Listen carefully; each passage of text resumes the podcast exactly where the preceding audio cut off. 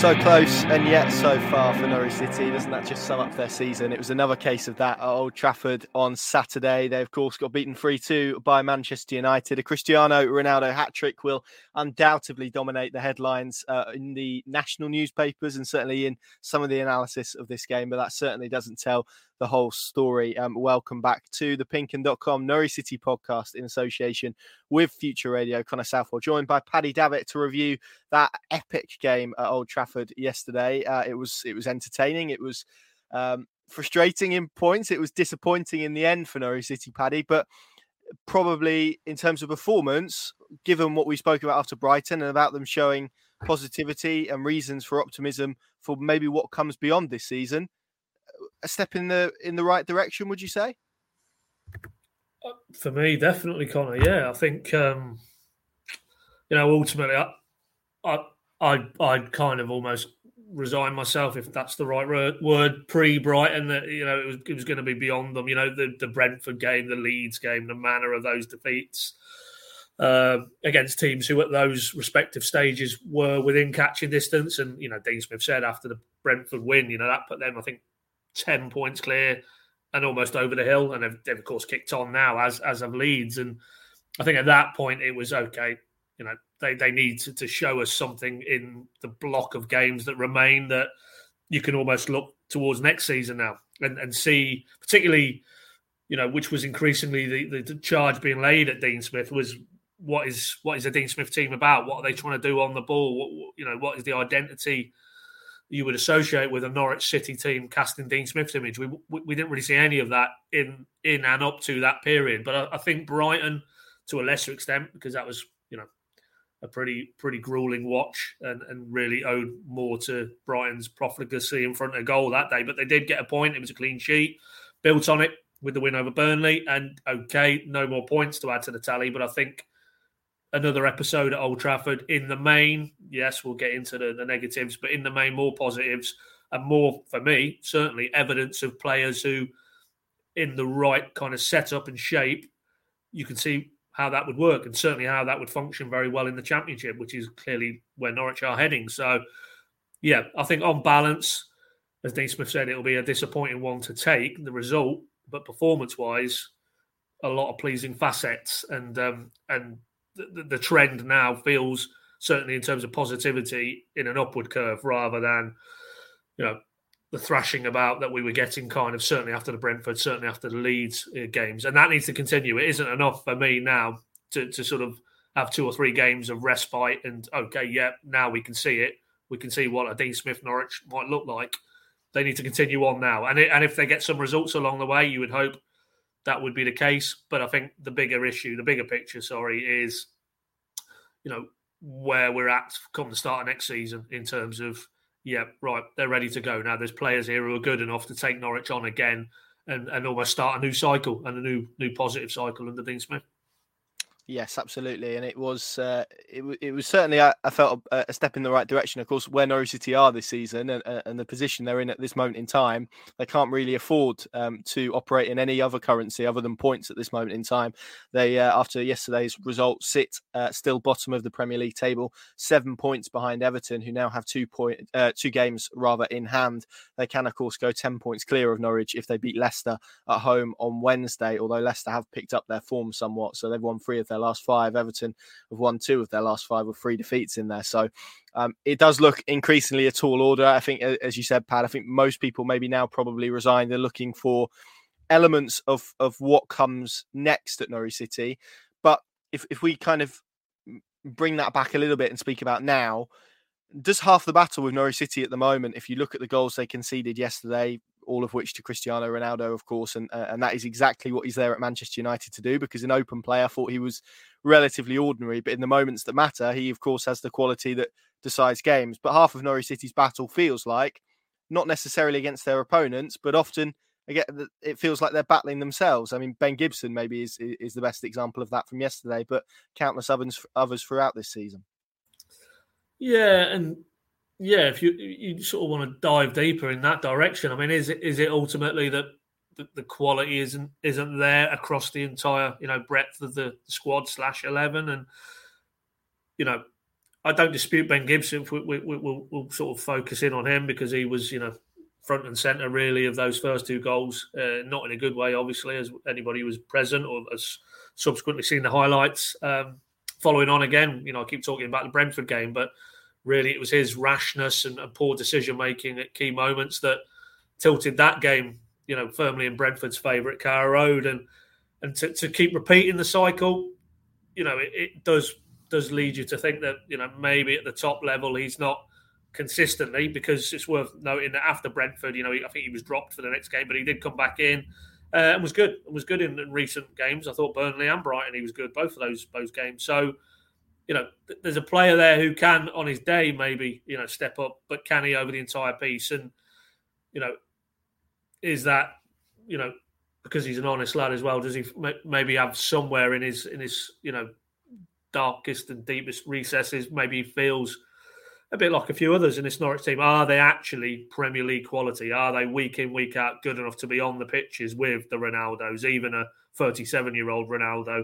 Um, because, you know, to be continually making these basic individual errors, it's it's not a good sign. It's not it's not a good sign. It's you know ultimately for Norwich to have got anything really at Old Trafford, they need to be foot perfect and and whatever else United do or do, didn't do on the day, um, you know, Norwich have to be faultless. They can't gift as they did with Ben Gibson. You know, seven minutes in, all the the fractious backdrop with supporters outside protesting against the ownership, and um, certainly those players on the pitch firmly in the in the eye of, of the storm because they haven't, in the eyes of a lot of those Norwich, uh, sorry, United supporters, really performed to the levels they would have expected. Certainly matching the kind of heritage of that club in, in recent modern times. And you know, all of that, and then he stands on the ball or he tries a, a silly move to drag the ball away from Anthony Elanga, who pinches it,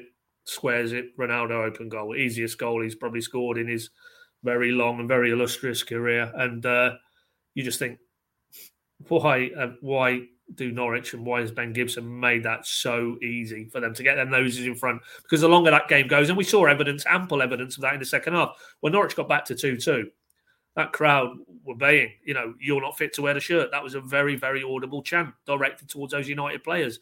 The stick that Pogba, Pogba got when he was taken off, um, on and on and on. And and in that context, Norwich had to be very resolute, give nothing away, ratchet up the pressure minute by minute, get their noses in front even better. And then, you know, the place could have exploded and, and not in a good way from a United point of view. So for an experienced player to do what he did, as he did against Brentford, you know, there's other examples through the rest of the season. You know, it's it's we have to be harsh, but I don't think he's Premier League grade. And uh, and if they slip back, as he showed two seasons ago, you know, he, he will do a more than passable impression at, the Championship because he's you know he is he is a good defender. There's no doubt about it. But I just think at, at the level Norwich are striving to compete at and sustain themselves at, uh, he's one firmly in the bracket that isn't good enough. And, and it's just a shame, you know, that Andrew Omobamidele and, and this back issue has essentially curtailed his second half of the season because, you know, without wanting to load all the expectancy onto his shoulders, we'd seen enough, I think, in a Norwich shirt and a Republic of Ireland shirt to feel that this kid's you know, quite a special talent. And and him alongside Hanley, um, I, I, I, think you know that's the way forward. And, and, obviously, there's a there's a wider issue about Grant Hanley and whether he stays beyond the summer and whether there's interest in him. But if it was to be Hanley and Omobamidele moving forward, I think you, you you're set there for a championship campaign. But then also maybe, hopefully, the following season you're back in the Premier League. So fundamentally, you know, Ronaldo, as Dean Smith said, gets the headlines, but goals were handed to him on a platter, and and that that isn't by any manner of means meant to single Ben Gibson out because there's others who I, I think fall in the same category in this Norwich squad. And um, we don't need to go and list them all now. But, you know, ultimately, you're making that volume of errors week in, week out. Um, it's not going to end well, and it won't end well in terms of league status. So it's harsh, but but that's what Dean Smith now needs to decide. You know, which of those players uh, are good enough, not simply for another season of Championship football, but beyond and that's what will frame so much of the debate moving forward into the summer. That if they're ever going to break the cycle, and yes, we don't need to get into the self-funded model and the perceived limitations of that, because that's a different debate. But but in terms of on the pitch with the playing resource available, if they're ever going to break the cycle and stay up and then build from there, then you know they they need to source players who won't make the residual mistakes that uh, some of these players do make, and and that's the top and bottom of it really. Because you know if it was a one off and we hadn't seen that from Ben Gibson before Saturday, then you know you cut him some slack. But you know, we only go go back to the Brentford game, and and, and, and it's the same. It's the same. It's you know whether whether it's a, a, lack of confidence in his own ability or whether it is just at the highest level. Any error, any sort of dwelling on the ball, any indecision, you know, whether that's mental or physical, will get punished. And particularly when you you're playing against the attacking quality that United do possess, irrespective of how well or not that season's panning out in terms of their expectations. You know, you know, if you if you if you give Ronaldo an open goal six yards, well, ten yards out, we'll say, or even you know the second goal, you know Ben Gibson split second too slow. That trigger move from Ronaldo, the ball is great from Alex Telles. It's a tremendous leap, which is what he's got in his locker. He's he's brilliant in the air, but don't make it easy for him. As Dean Smith said, the, the battle's lost when Ben Gibson tries to rise with him. The battle's lost because uh, he needed to be in front of him, blocking that run and preventing him from getting anywhere near that Telles cross. And again, these are very fine margins, but at the highest, highest level against, let's be honest, the Dean Smith said on Friday, a player who won multiple Ballon d'Ors, the best player in the world, you know, even at 37 years of age. That's all it takes. Fractions of indecision, and you'll be ruthlessly punished. And Norwich have been both this season and last time in the Premier League. Um, and they know that, but ultimately, you know, if you're Dean Smith, it's not as if he's got too many more options in the centre of his defence now, has he? With no Omobamidele, no Kabak. So for me, I think Gibson will play again against Newcastle, um, and he may well play very well. But but you just feel that him and others, there's always too many mistakes in them at this level. Yeah, exactly that, and and I think that's probably what makes it frustrating when, when you boil it down. Like you say, players make mistakes, uh, and uh, and that is to be expected. I think it's the regularity of which those mistakes have arrived, and you you boil down and dig into Cristiano Ronaldo's hat trick yesterday. One came from from a Norwich City mistake, as you as you said, Ben Gibson giving the ball away. The second was a, a set piece where they didn't block his run, and he was able to get a run on Ben Gibson. Uh, and, and, the third was a, a, free kick that Tim Krul probably should have saved. So you look at all of those free goals. Um, none of them really came from Manchester United cutting through Norwich City. They came from errors and they came from maybe disappointing moments where, as Dean Smith said after the game, you would expect better from the players involved. But to contrast that, I mean, this this was maybe one of Norwich City's best attacking displays of the season. I think that's that's probably fair to to say. I mean, I've got I've got some of the statistics in front of me. Uh, uh whether you like expected goals or, or whether you don't, Norwich City um, amassed higher than the Manchester United did. Um, shots on target were, were very good as well. All, all of those statistics suggest that Norwich City were effective going forward, and and, and this kind of new counter-attacking side that we've seen in the last two games, where Teemu Pukki and Milot Rashica look to stretch defenses, and Kieran Dowell comes a little bit shorter to connect them seems to be paying dividends, Pat. It, it looked very effective and, and hurt a Manchester United side who, once you bypass their midfield, Norwich, I think, actually found that there was lots of space. Yeah, and, and, and the real frustration is that I'm not going to say they, they've stumbled into this sort of mix because clearly they haven't. You know, we go back to the Burnley game; it was very similar in terms of, you know, D. Smith and Shakespeare looked at it, felt Burnley was susceptible to transitions, as he calls them, counter attacks, um, and and and set a team out and, and, personnel in that team to exploit that. And it was the same again in their most fertile periods at Old Trafford. You know, um, again, United so vulnerable. You know, maybe that's part of the reason why Pogba seems to be a persona non grata. That you know, him and Fernandes, uh, Lingard, you know, there wasn't offering that protection between the lines. And Norwich, in that maybe ten minutes before half time, through to Pukki's equaliser, they were just pouring through, and and it felt like every time they got on the ball and got anywhere sort of over the halfway line, um, that there was something there for them. And as I say, you know, there looks to be a cohesiveness to Norwich set up in that way to counter teams rather than more so in Farke's previous seasons, but but even at the start of this season, you know, wishing to, you know, construct a team that were, were better in possession and maybe control games through possession. I think it's been proven that Norwich haven't got the players, certainly in midfield areas, um, to allow them to do that. So you need to find a different way. And and the last two games, albeit you know one win, one defeat, but um, but that that looks a Norwich team who can cause Premier League sides problems. And the frustration now is that there's only six games left. It isn't that you know we've we've just turned into January and there's there's a very big block of games left. And you could you could go with that approach and basically invite teams on, you know, and and and, and look to be solid defensively in the main with the protection of a Normann or a, or a Kenny McLean, as it has been in these first last two games from the start of games at least, and and then release release Rashica, release Malou, Dowell, and of course what that has done fundamentally, and he's on the score sheet again uh, at Old Trafford, is really transformed Teemu Pukki's effectiveness because you know he's gone from back to goal, um, isolated,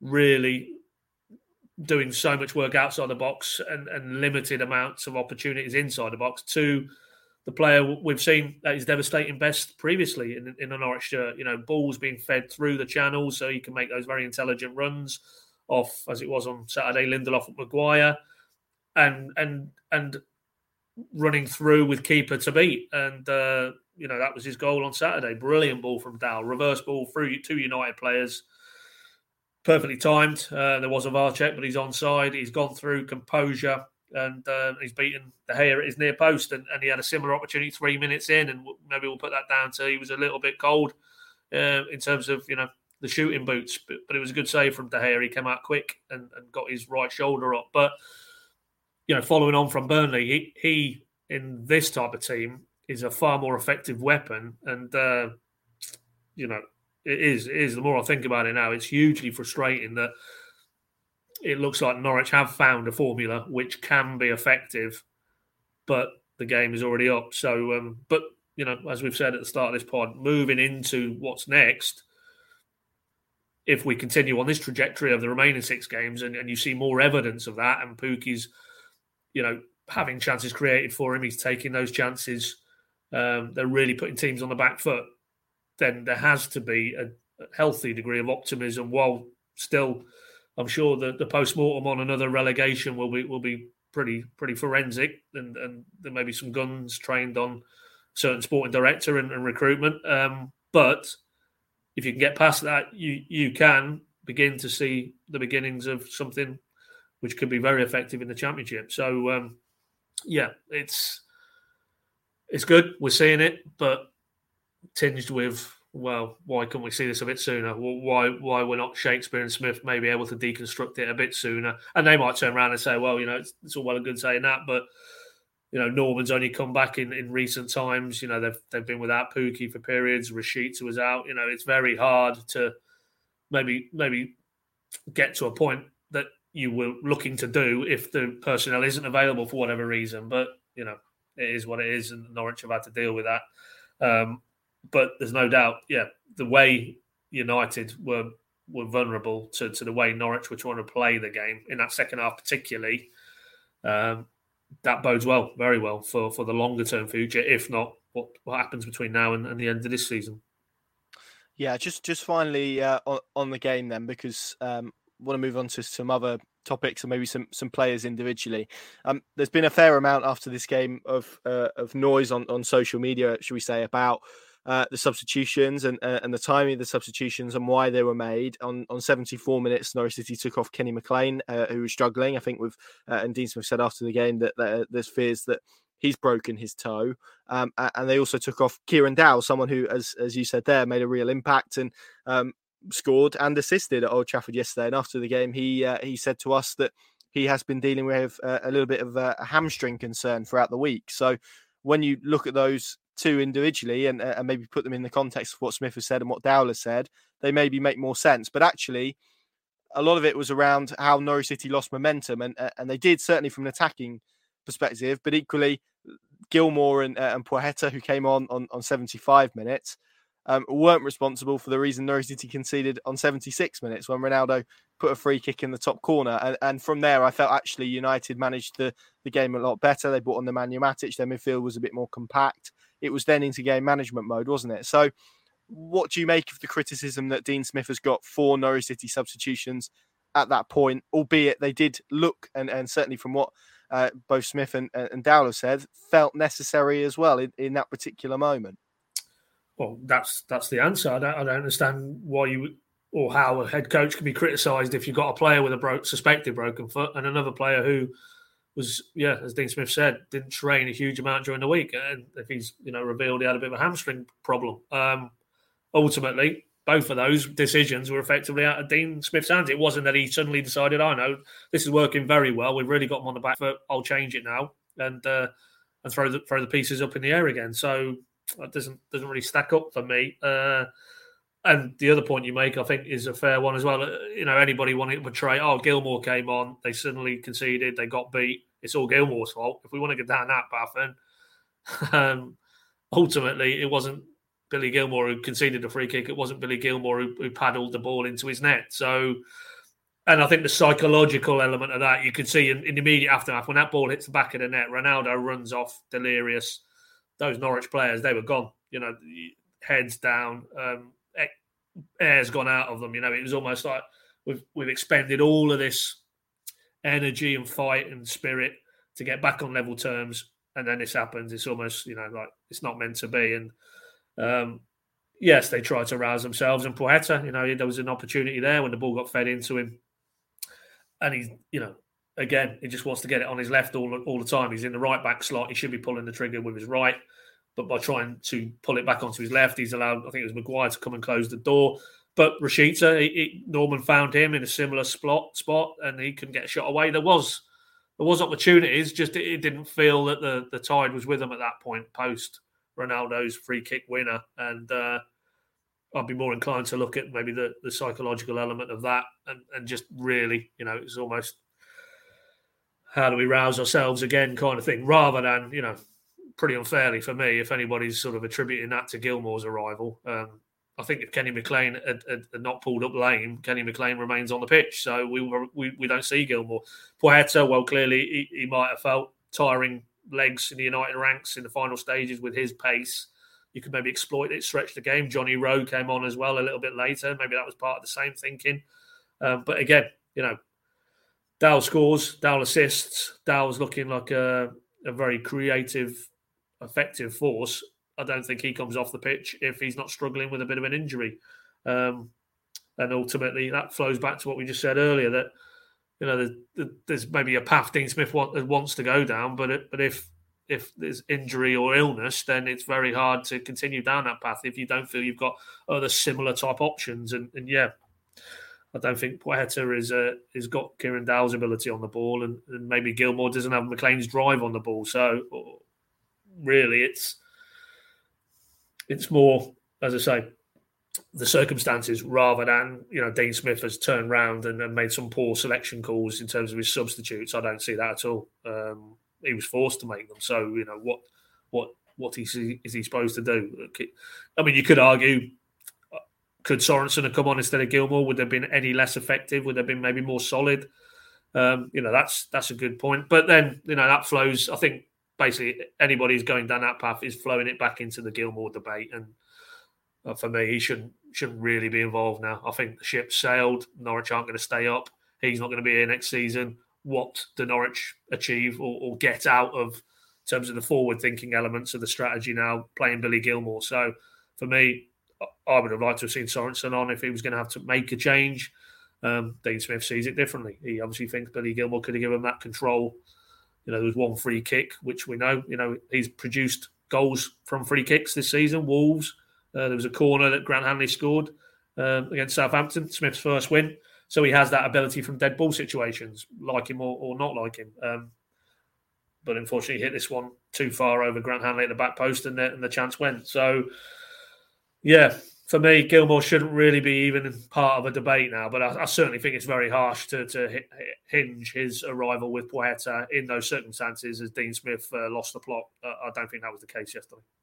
No, I'm going to mount a little bit of a defence for Billy Gilmour because I didn't think he was too bad when he came on yesterday. And actually, it could have been Andrea Pirlo that Norwich brought onto the pitch. They'd still have been 3 2 down because uh, I don't think either him or Placheta touched the ball before Ronaldo fired it into the into the net uh, via Tim Krul's palm. So, I mean, Billy Gilmour, uh, his passing numbers are, are, usually pretty good, and I don't think that's the issue. Maybe many supporters have with him, but um, no player, no Norwich player um, set up more shots than Billy Gilmour did, and he was only on the pitch for 23 minutes. And there was one pass to Rashica in particular that was um, that was very good down that right hand side as well. I think sadly the, the image that Norwich fans are going to be left with is that pass very late on, which he put out out of touch just in front of them, and that ultimately will be the the the one that they go away with. But I didn't think that he was. Uh, I certainly felt he was more effective than Przemysław Płacheta when he came on yesterday, and probably John Rowe as well. Albeit John Rowe only got 15 minutes, so I, I would agree with your, your your assessment both that Billy Gilmour wasn't the reason Norwich City lost that game, as maybe the the debate has turned to,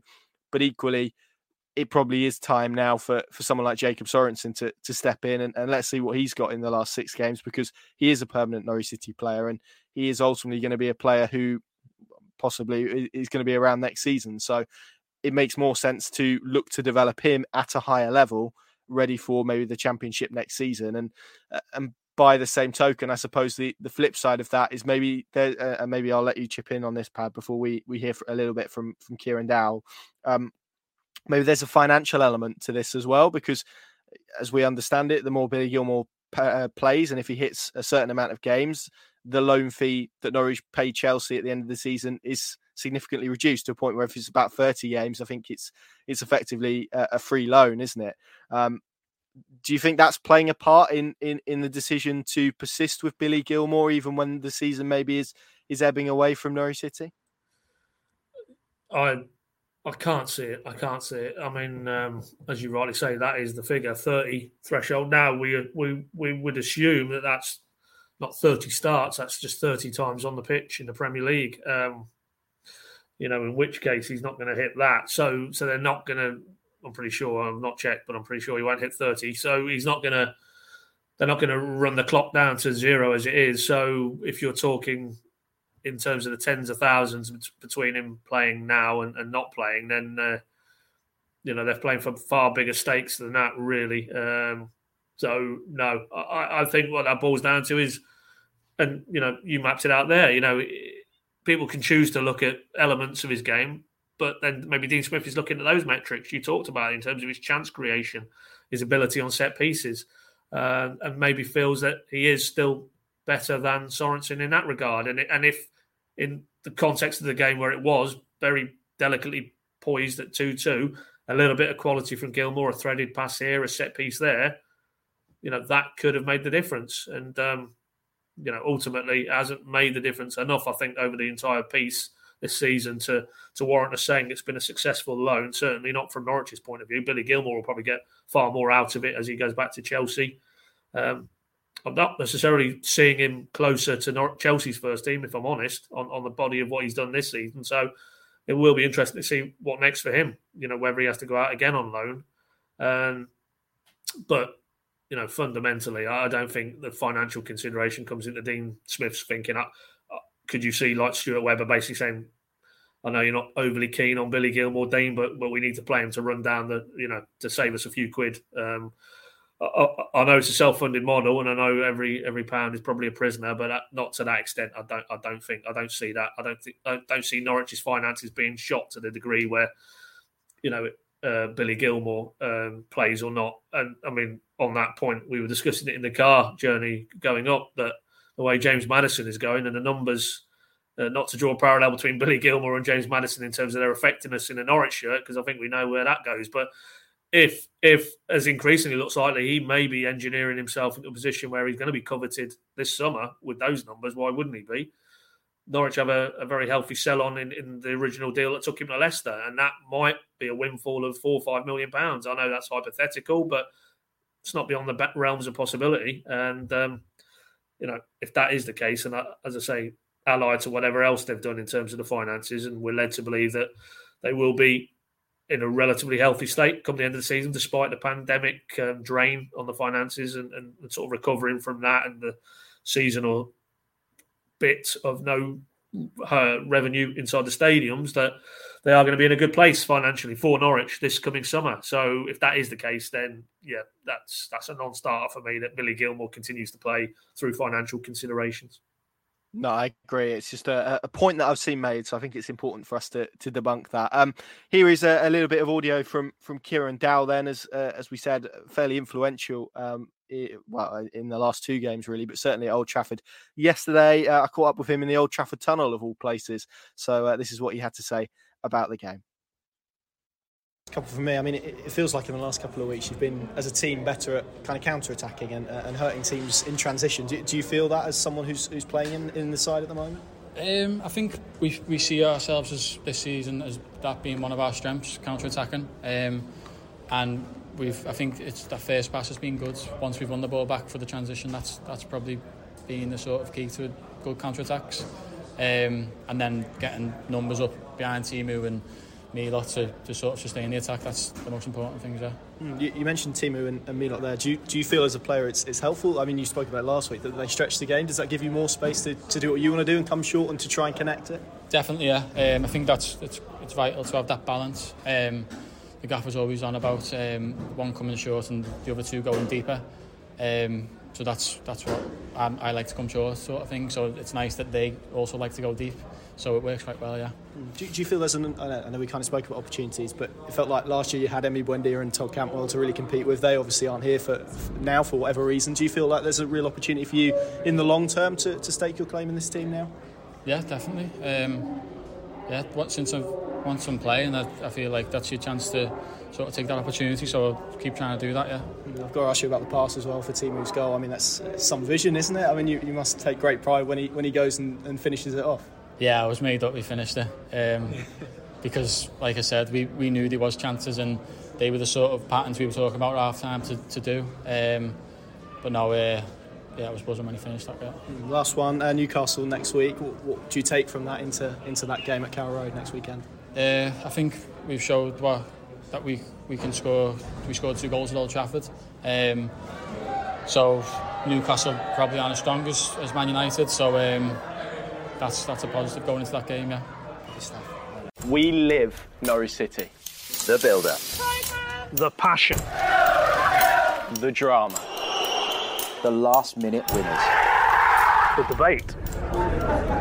That's why we've created Pink and Plus. Pink Plus. The app that takes you beyond the headlines. With exclusive columns, blogs, podcasts, and videos, we've got you covered. Subscribe today. Pink and Plus. Stay ahead of the game. Download now on the App Store and on Google Play.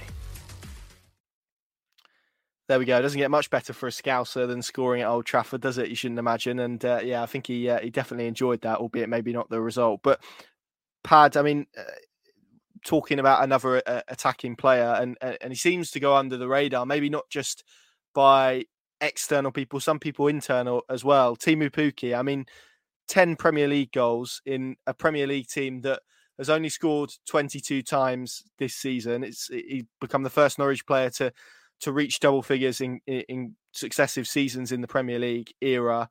Uh, as we must caveat all of these discussions around Teemu Pukki, a free transfer as well he's he's some player, isn't he? I mean, you you look at some of the players that he is is level now, or even has overtaken. I mean, for all the praise that West Ham have got this season, he he scored more goals than Michail Antonio and Jarrod Bowen. He's level with Mason Mount, Raheem Sterling, Jamie Vardy. He's he's a real talent, isn't he, Teemu Pukki? And it feels like it, it probably doesn't get mentioned enough quite how good he is. No, definitely not. And I, I think I have to hold my hands up really because I have to be honest. It, this time of the project restart season where he looked shot, you know, of confidence, of form, of kind of even the physical sort of spark and, and crackle to his play, that that electricity, the way he moves across the pitch. Um, it just looked like um, that that had all sort of dissipated really, and probably the grind of how that season unravelled for Norwich had really, you know, took its toll. Worth caveating, of course, that halfway through that season he got that foot injury, I think, from memory at Leicester, and and he never seemingly looked to be the same player again, irrespective of the backdrop of obviously the team was struggling and going in the wrong direction. But you know, my concern was that had we seen the best days of him, and, and I think since then, just had a look there, he scored 31 goals for club and country last season, another championship title winners medal in his back pocket, and this season, as you've as you've mapped out there, Connor, you know, to go double figures in a team which, until probably very recently, has not been configured to get the very best out of him. a struggling team, a team propping up the division, a team heading back to the championship. Um, it really is phenomenal, and uh, it's a testament to that man really and his staying power. I think um, you know it was very premature indeed. Maybe two years ago, thinking that his better days were behind him. He, he looks still to be, as as the numbers prove. But as Dean Smith said, you know, he also mapped out yesterday his general play, the, the intelligence of his movement, the the ability to to really give to you know established international centre backs in Maguire and Lindelof a lot of problems. Um, how he links the play, not only now that he's getting serviced and he can go on and be a goal threat, but you know how he link. I mean, you know the assist for Dowell, that's him coming short, linking with Giannoulis, getting in behind again, intelligent movement, and then the composure and the calmness to, to clip that ball across. Because too often this season we've seen Norwich in very promising positions in the final third, and that that final cross or pass is just awry, and um, you know that precision more often than not is is not there for Norwich, but he certainly possesses that. Um, and he's just, you know, we all know about his character and and and the, the type of person he is. He's just, um, you know, he is by some measure Stuart Webber's best signing. And I don't think there's any debate about that. And, and, you know, that's probably even before you get to the fact that he was a free transfer. Um, so the finance we just talked there in, this, in that segment about Gilmour and the financials. Well, the financials around Pukki, uh, astonishing, really. Um, that that was yeah, that was an, a staggering piece of business, and uh, just underlines maybe since how precarious recruitment is because you you know not sadly not every signing you make will turn out to be Teemu Pukki, and uh, if it was, then then the game would be very easy. So credit to him, credit to, to Norwich as well originally, and then finding a coach in Farke who, who very swiftly realised that we've got a special player on our hands. We have to set this team up around him, and of course the relationship he, he forged with Buendia and that's that's what we need to see now. Smith's job now, given it looks from what all parties are, are intimating, he will be here next season. That is to find him the right midfield framework within which we can continue to see him score goals. I mean, he's 32 now. He'll be 33 by this time next season, but there is nothing to suggest that his powers are dimming now. And and, and if he still has the hunger and the appetite, and and you feel that is the case because of the way he's playing at the minute, um, then you continue to rely on him as the main man. And and I just hope then that it also then buys Smith a bit of time because inevitably he's not going to go on forever, and there will have to be a transition. But it can be more phased and, and more uh, evolutionary than right. Okay, we now need to, right. Teemu's coming out of the side for whatever reason. Um, who the hell is going to score Norwich goals in the quantity he scored them? And and and if he's still there and around the place next season in the championship with the right midfielders around him, as long as he stays clear of injury. Um, I see no reason why he won't be into a very healthy figure of goals again. And if he does that, um, he's going to edge ever further up those goal scoring charts for Norwich and embellish what is already, I, I would feel, um, a very special place amongst the hearts of many Norwich fans. Yeah, I think it's, it's, some incredible numbers. I mean, I mentioned it in the, in, in the Premier League. I'll, I'll, read you some of the players who are above him. Kevin De Bruyne has 11 goals, which is one more than than Teemu Pukki. Um, Harry Kane two more goals than Teemu Pukki this season. Um, it, Ronaldo has has five more. Mane only only three more goals. Ivan Toney and Wilfried Zaha um, with with two more goals and, uh, and one goal more than Teemu Pukki respectively. So. I mean, some players that are above him, but but equally, there's a lot of players who he's ahead of this season for a team that, as we said, in which he's been starved of service. The opportunities to score goals have been relatively limited. I mean, th- those moments like Kieran Dowell's pass um, this season have been few and far between. He's lost Emi Buendia, he's lost Todd Cantwell. The fact he's still scored 10 goals for Norwich City in the Premier League this season is is truly remarkable. I mean, you, you talk about the overall kind of Norwich City debate. He's now one short of, of Grant Holt in terms of uh, uh of all time goals for, for the club. He needs four more to overtake Ralph Hunt and enter the top five of Norwich City's all-time top goal scorers. I mean, it's history in the making that that we're watching Teemu Pukki produce at Norwich City, and that's before you kind of think about the prospect of another Championship season in which he's he scored twenty in, in, in both times he's played at that level. There's no reason to suggest he couldn't do the same if he's still at Norwich City beyond the summer. Um, he he really could become an all-time Norwich City great. We we could be looking at someone who could even rival the top three all-time record goal scorers at Norwich, which would be truly remarkable for for someone who you know, uh, for all of that context that you've spoken there, signed on a free transfer, was uh, a lot of people when he did sign was were kind of thinking who who is this guy? And now we're we're talking about a player who's competing with some of the very best in terms of goals in the Premier League in a team that sits at the bottom of it by by a distance.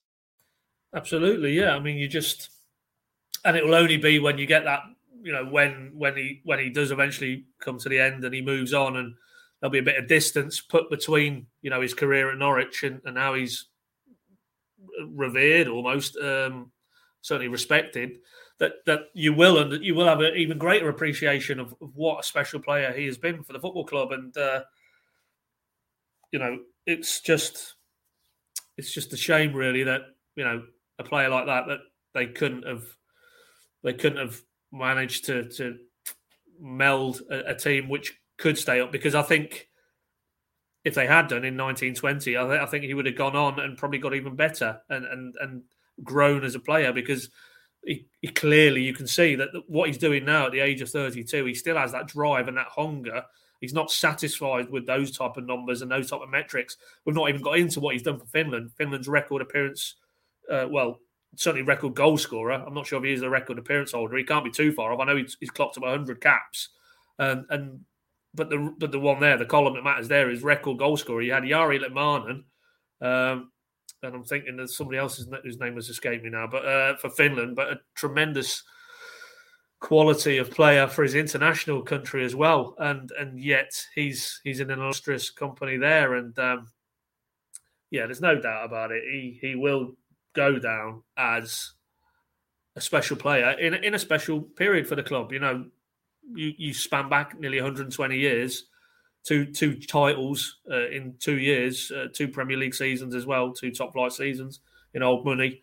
You know that that is that is front rank in terms of Norwich's chapters and history, and, and he has played uh, well, arguably the leading role really over the entire piece. And um, I'm pretty sure when Webber and, and Farke went and recruited him and persuaded him to come to England and try his luck in the Championship, they thought they were getting a good player. They certainly didn't think they were getting this type of output. And uh, you know, you just hope that he is still here next season and that he can continue as he has done to continue scoring goals, setting new marks, and hopefully, you know, there's there's there's a chapter or two further on from that. But yeah, there's there's no doubt. I mean, it's it's for me now. It's probably he should be ahead of Hanley, although it, it's still a bit of a close race in terms of the player of the season voting, I'm sure, uh, in the eyes of many Norwich supporters. But I, I just think now, as good as Hanley has been, is at, at present, I, I just think um, a striker in this side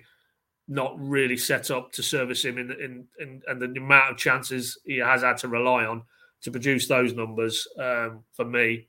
If I did have a vote and if I was casting it, I think it'd be for the goat. Yeah, me too. Actually, me too. I've got the uh, the Finland caps in front of me. Uh, he's he's fourth at the moment. He's behind uh, Jonatan Johansson, uh, Sami Hyypiä, and of course Jari Litmanen, who has 137. Pukki on 102. Uh, Johansson uh, got 105. Hyypiä 106. So I think there's a possibility that he probably ends his career as maybe the the second uh, most capped fin- Finnish player, but it's going to be probably a tall order now at his age to maybe uh, to maybe surpass Litmanen. But we shall see. I think people said that about the goal tally as well. But there we go. I think in summary, Teemu Pukki is a very good footballer, and Norwich City are very lucky to have him. I think that's that's basically what that that segment comes down to. And uh, and Kieran Dowell again said uh, said the same after the game. Um, if if we end then, Pad, by looking ahead to next weekend, it's uh, a home game against Newcastle. Again, we don't really know what position Norwich City are going to be in because Everton play in midweek, and uh, as we said, they could stretch their their lead um, or lead. They, they could extend the gap to to ten points over Norwich City, which would would be pretty fatal, wouldn't it? If it isn't already at seven. Um, is it just about replicating this level of performance that we've seen in the last two games now for Norwich City? Is that the name of the game in the last six games? And for Dean Smith to, I suppose, begin to embed, as he has done in the last couple of games, a real sense of identity and purpose to this Norwich City side that maybe has been missing a little bit in the weeks before that?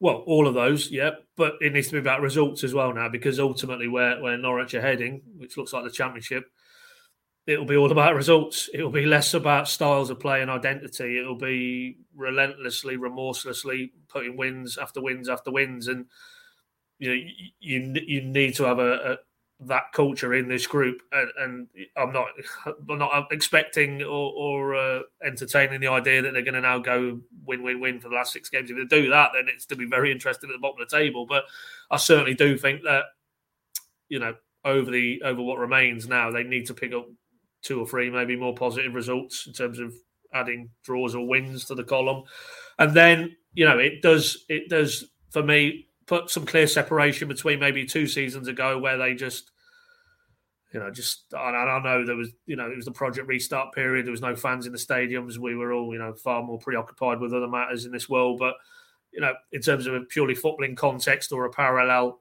it would be different. It would feel different. It wouldn't feel they were limping uh, meekly back to the championship with their tails between their legs and what's to come. And and and then of course the overlap or the overhang the following season again still with no fans in the stadium that time around, but but still that kind of uh, you know having to dispel a lot of doom and gloom and pessimism maybe um, that could they repeat what they'd done previously, which thankfully they went on to do.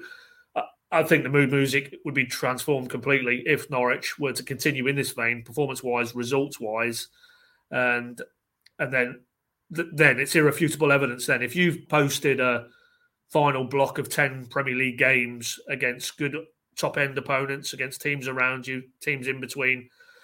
And you can actually point to a, a, curve which is heading in a positive direction, both in terms of performance, in terms of style, in terms of identity, in terms of personnel, looking comfortable with each other on the pitch and on the ball, particularly, and crucially results into the bargain, then you know it's right. Bring it on, bring the championship on. Let's get it right in the transfer window.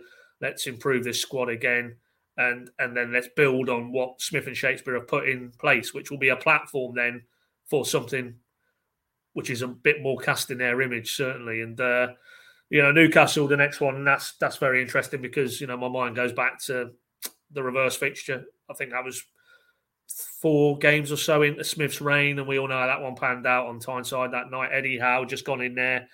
Norwich were above, I think, Newcastle when he went to them in the table they have a man sent off 10 minutes in, 80 minutes on against 10 men, and they're reliant on, again, the main man, Teemu Pukki, whacking in a wonderful equaliser late on. But, you know, what's happened since Newcastle have gone from strength to strength. They've navigated a January window. Howe, to give him his credit, has really moulded that team um, to pull very well clear of relegation trouble. They, they've got no issues now. They'll be in the division next season. What would have happened if, you know, Norwich had got the win that night. Who knows now? It's if ifs and buts, unfortunately. But um, what you would like to see when the two principals resume at Carrow Road this weekend coming now is that uh, more evidence for me of Burnley. You know, part part the United result, but certainly the the vibrancy and the uh, the, the, the, enthusiasm, the energy, the intensity that they showed at Carrow Road against Burnley. We need to see that again um, from the off against Newcastle and, and I'm sure if they do, that those home fans will row in behind that. And uh, and if Norwich can go on and get another positive result, then again, it's all about belief now and trying to build something from a, a very fragile, disappointing, frustrating season. Um, and if they can do that, then I think we can hope for better in, in the in the in the months and weeks ahead. But ultimately, you know, it it won't it won't paper over what hasn't gone right this season, and and there still needs to be, irrespective of how the season ends. Now, for me, there still needs to be a very clear uh, acceptance that they've got things wrong, and and and that the areas that they've got things wrong, and then again a reset and, and trying to go again and trying to trying to turn the cycle again in a more positive direction. They've done it before under this management in terms of the strategic management and uh, they will have that challenge again. And uh, as Dean Smith says, you know, it's all about climbing mountains now. Hmm, exactly. We'll, we'll, leave it on that note. Maybe, maybe all you need, as Newcastle will prove, um, in to, to get yourselves out of a Premier League relegation race is uh, is eighty million pounds and uh, and a, a state backed ownership group. That that tends to be the way to, to get yourself out of trouble. But we'll see uh, we'll see just how that pans out at Carrow Road next weekend. I think you're you're spot on. It's uh, and and to be fair, I mean you, you speak about fans responding. I felt they did that against Burnley. And you saw the scenes at the end at Old Trafford yesterday, where all of those Norwich City fans were on their feet applauding the effort that the players have put in. It's about performances, it's about pride, it's about offering um, optimism for the future. And if Norwich City can continue in the vein that we've seen, certainly in the last two games, then I think everyone will bounce into the summer feeling a little bit more optimistic than perhaps they were a couple of weeks ago. Um, just at the end of the show, I think we can we we should probably apologise for not having a podcast last week. But as you've noticed, it is just myself and Paddy at the moment, so uh, the workload uh, upon us is, uh, is, is increased somewhat. But um, we will hopefully make these uh, regular for you, and obviously, hopefully, we'll have a uh, well, we will have a new member of the team um, soon enough. So that that will make life a lot easier as well. So thank you for staying with us. Of course, uh, make sure you check out the Pink and Plus app, one ninety nine a month. Uh, you can get a free trial for a month as well at the moment. Plenty of exclusive content on there, both around the match day and during the week as well as we uh, as we continue to to cover Norwich City. Um, for the remaining six games of the season. And one thing is for sure, even if the season is fizzling out in terms of prospects of survival, it's certainly not uh, it's certainly not dull covering Norwich City, uh, is it? Thank you very much for listening. Happy Easter to you all as well, and we'll see you again next week. See you soon.